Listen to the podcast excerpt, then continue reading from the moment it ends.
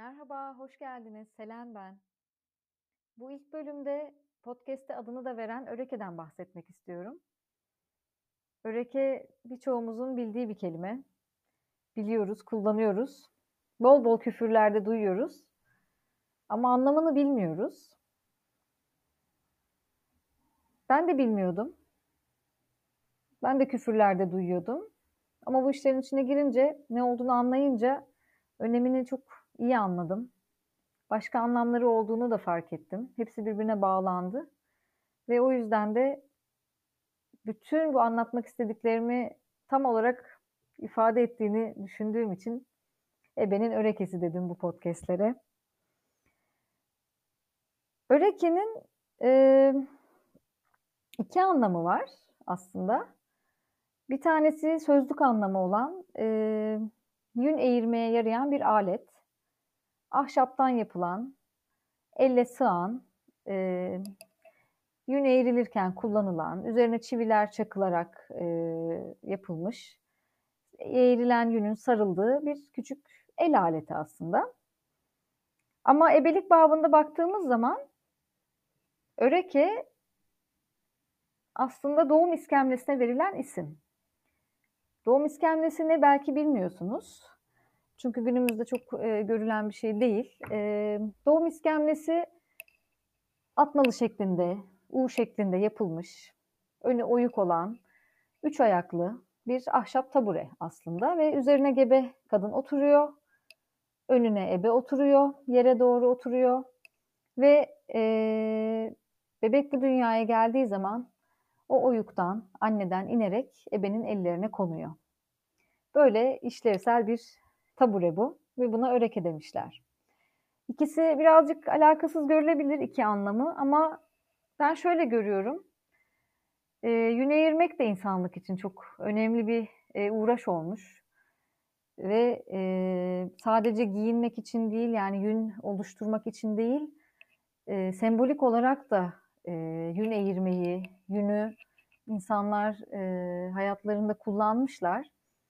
Yün eğirmek bir e, kaderi simgelemek gibi bir şey olmuş aslında.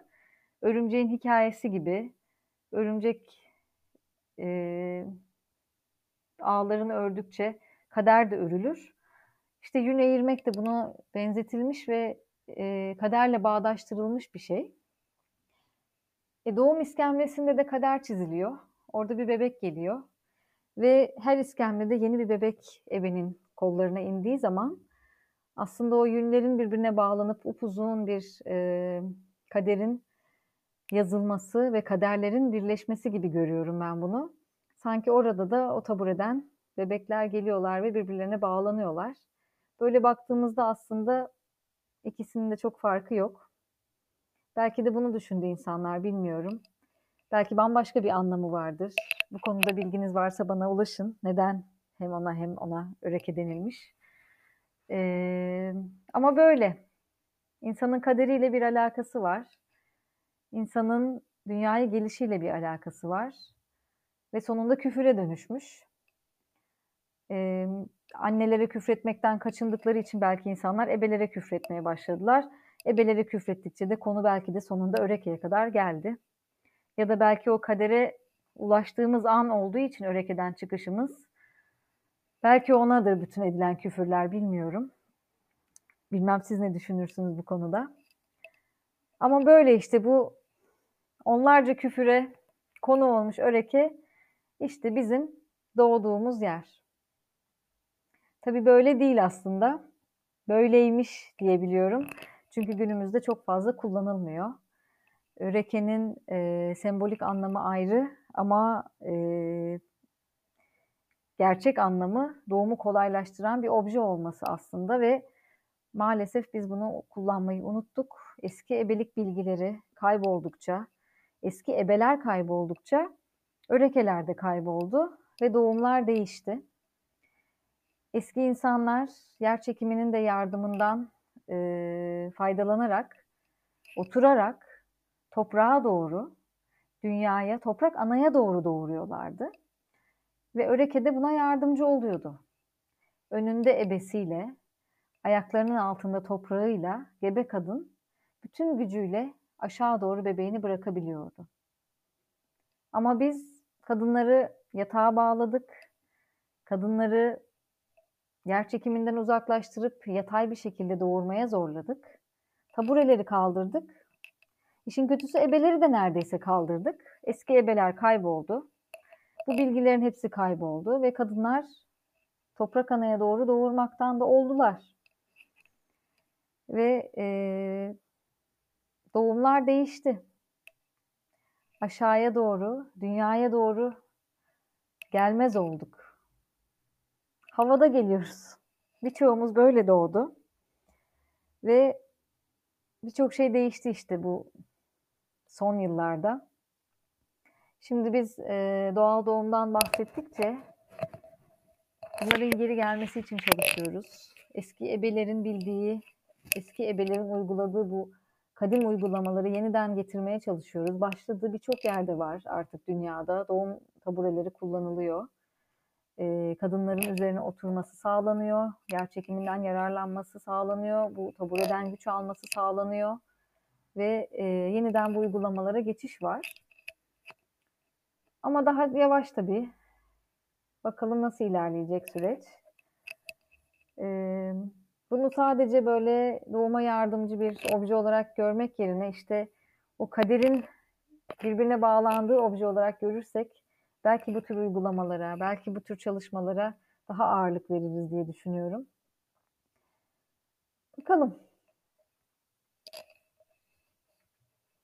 Öreke dedikçe e, tabii konu aslında ebelere geliyor. Bu podcastlerde ebelerden bahsedeceğim.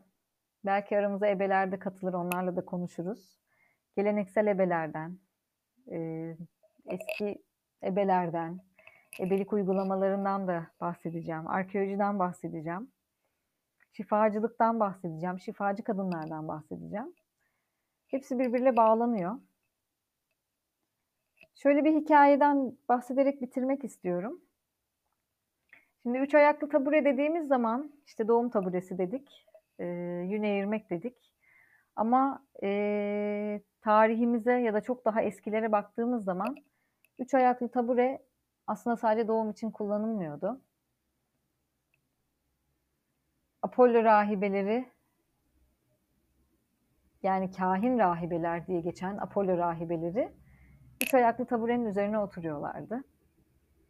Sibila adındaki, belki bize Sibel diye gelmiş olan isim sahibi olan kahin kadınlar, onlar da üç ayaklı taburelerine oturuyorlardı. Üç ayaklı tabure İşte dediğim gibi sadece doğum için değildi. Evrenin doğumuydu belki de, öyle bakmak lazım. Kaderin doğduğu yerdi, kaderin birleştiği yerdi.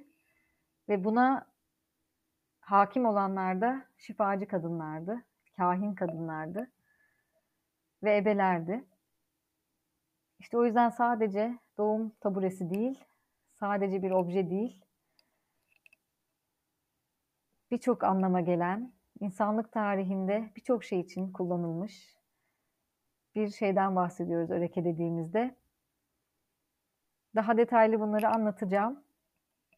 Umarım takip edersiniz.